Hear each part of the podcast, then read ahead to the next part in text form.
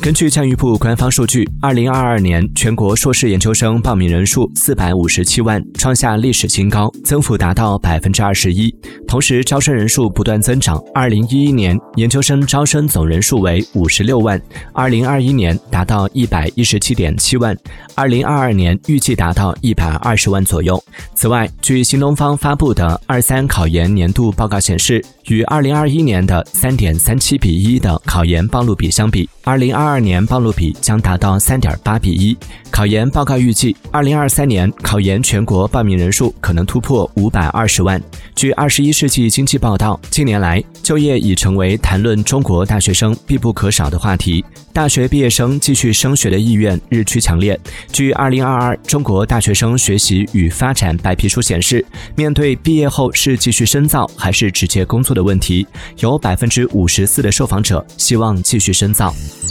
Música